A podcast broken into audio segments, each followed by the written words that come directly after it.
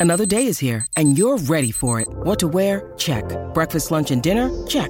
Planning for what's next and how to save for it? That's where Bank of America can help. For your financial to-dos, Bank of America has experts ready to help get you closer to your goals. Get started at one of our local financial centers or 24-7 in our mobile banking app. Find a location near you at bankofamerica.com slash talk to us. What would you like the power to do? Mobile banking requires downloading the app and is only available for select devices. Message and data rates may apply. Bank of America and a member FDIC.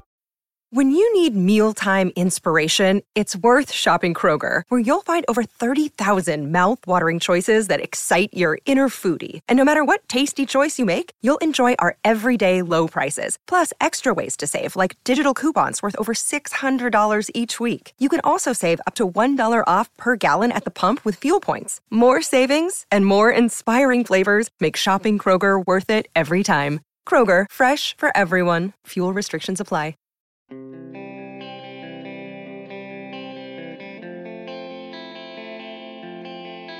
Jake Guentzel is not the fastest player on his team. He's not the fastest player on his line. He's also not the biggest, not the strongest. He doesn't have the most powerful shot, doesn't even necessarily have the most accurate shot. All he does is make hockey plays, most of them with his brain. And as a result, he might be, don't bite my head off for this, the best player on his team. Good morning to you. Good Wednesday morning. I'm Dejan Kovacevic of DK Pittsburgh Sports. This is Daily Shot of Penguins. It comes your way bright and early every weekday if you're into football and or baseball. I also offer up daily shots of Steelers and Pirates where you found this.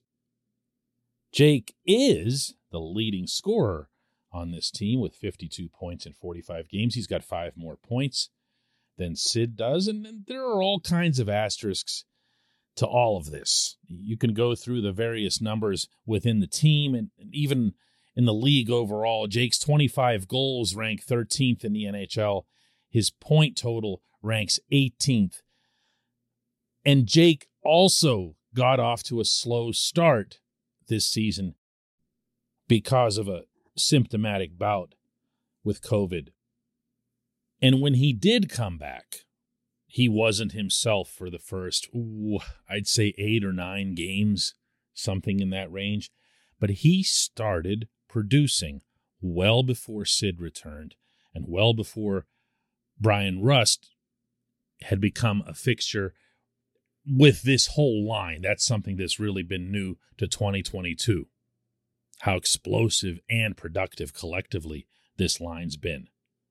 For the first three months of the season, a lot of everything had to be on Jake. And all he did after that completely understandable slow start was deliver again and again and again. And it's that consistency not really getting into streaks and slumps and so forth. It's the consistency in which he expressed the most pride yesterday after practice when the subject of his season came up. Yeah, I think so. I think that's just the main thing you try to do as a player. You want to be consistent. I think each year you come back and try to think of things you want to get better at. And I think for me, just more consistency. And um, it's been a good year so far, but you know, there's a lot of hockey left. So I think for me, it's just got to stick to uh, stick to what I've been doing and, and trying to help his team win. That demeanor is also consistent, by the way, with Jake. Um, he is as humble as they come, the son of an accomplished coach, and someone who understands not just the off the ice stuff about hockey and how to carry oneself, but infinitely more important to this conversation, how the game is played, including away from the puck. One thing I love to recommend to people when they go to games in person, because I can't say this often enough, hockey is just not a TV sport, and it'll probably never be one, even in the high definition IMAX uh, screens bigger than your house type of environment. Hockey has to be seen in person. Jake has to be seen in person to be fully appreciated for everything that he does. This portion of Daily Shot of Penguins is brought to you by the good people at the Greater Pittsburgh Community Food Bank, where they're committed to providing food for all of our neighbors in need across Western Pennsylvania. They, in turn, need your help. Find out how $1 can be turned into five full meals for those in need. Visit pittsburghfoodbank.org. You'll hear people talk about chemistry between multiple line mates or sometimes just two line mates. And that'll almost always come in the context of how many goals and assists they produce with each other. And again, that's understandable. When I go to make an argument as to which is the best line in hockey, before I just reflexively say, you know, it's the one in Boston with Patrice Bergeron, Brad Marchand, and David Pastrnak, I'll go and I'll match up their goals and assists and everything else that they do with those guys in Denver, meaning, of course, Mikko Rantanen, Nathan MacKinnon, and Gabriel Landeskog. But if I'm watching the games and having these types of thoughts, uh, with the luxury that I'm afforded in sitting in press boxes and looking down at ice level, I'm watching play away from the puck play away from the person on your team who's possessing the puck. I'm watching movements near center ice, all the way up by the red, even by the far blue line. If you're reading off of a certain sequence as to what might occur, not with the next pass, but with the second pass. The other day, Sid scored on a Beautiful slap shot that he blew past Antti Raanta of the Hurricanes. Came flying down the left side and just let it rip right under the blocker. Beautifully placed, beautifully hit. What no one saw, at least not unless you were at the rink, was the symphony that set it up. Chris Letang with a bullet breakout pass up the right side to Bryan Rust, tapped it, tapped it quickly to Jake. Jake, in virtually the same motion, fires across to the left boards where Sid was streaking up ice. There are multiple people who needed to be prepared for this sequence of events.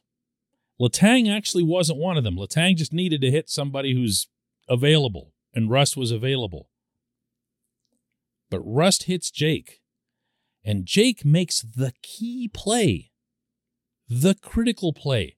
If his pass is off, well, yeah, Sid's pretty good at catching misfired passes.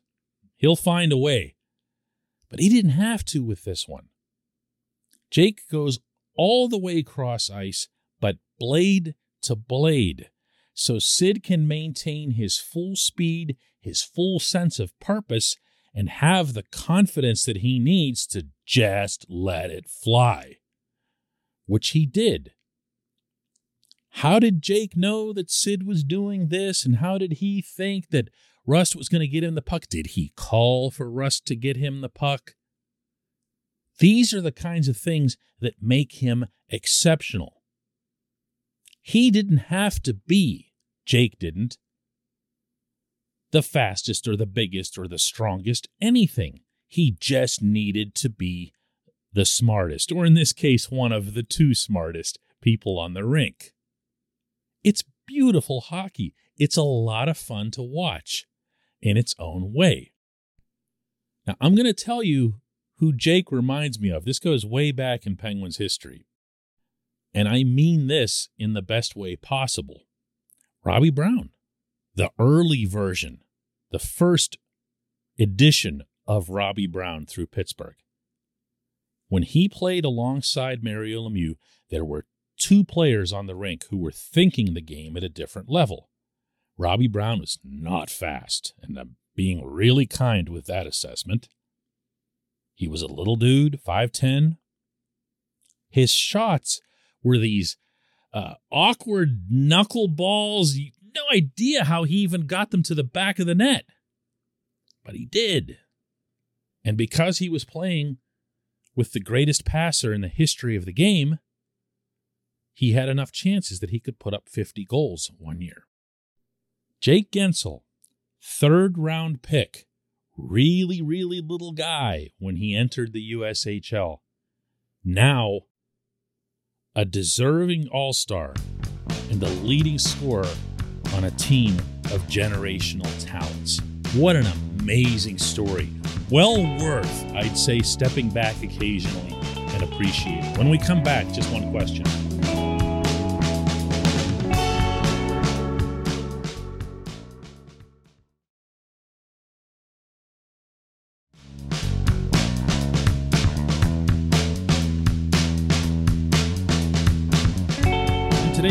Today's J1Q comes from Sean Maiolo, who says, J1Q for you, DK. I know you don't like to do hypothetical trade scenarios, but what are your thoughts on the acquisition cost of and likelihood of landing an expiring contract type of goaltender like Joonas Korpisalo from Columbus? He's had his struggles this year, but he was quite good in his only sort of full season in 2019 20.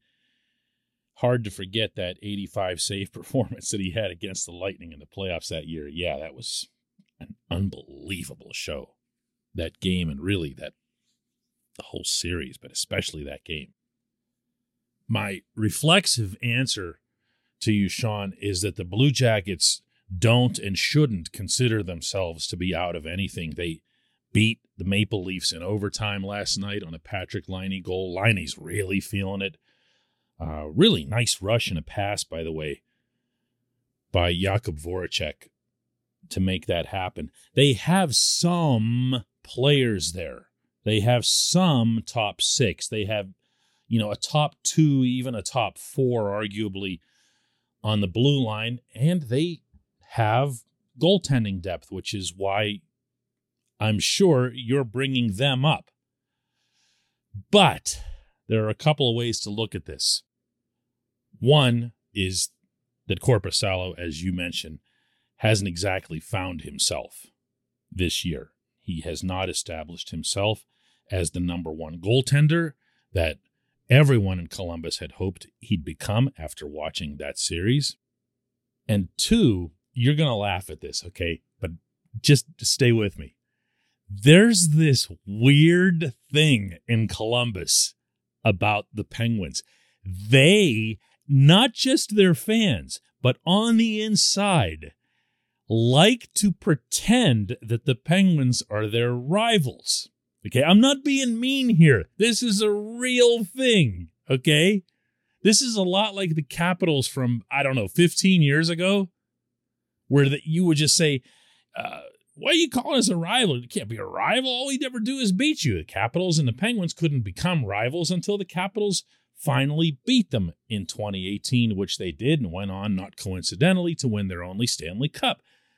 The Blue Jackets have not had this moment, to say the least, as it relates to the Penguins, including in the time since they've moved into this conference in this division. That beautiful building, Nationwide Arena, is filled with people who think of the Penguins as like their big blockade from success okay? Which, again, to use this term, is weird. This is my way of saying that I don't believe that Jarmo Kekalainen would make that type of deal with the Penguins, even if the Blue Jackets were to fall out of it. Which, to repeat, they aren't. They're currently eight points behind the Bruins.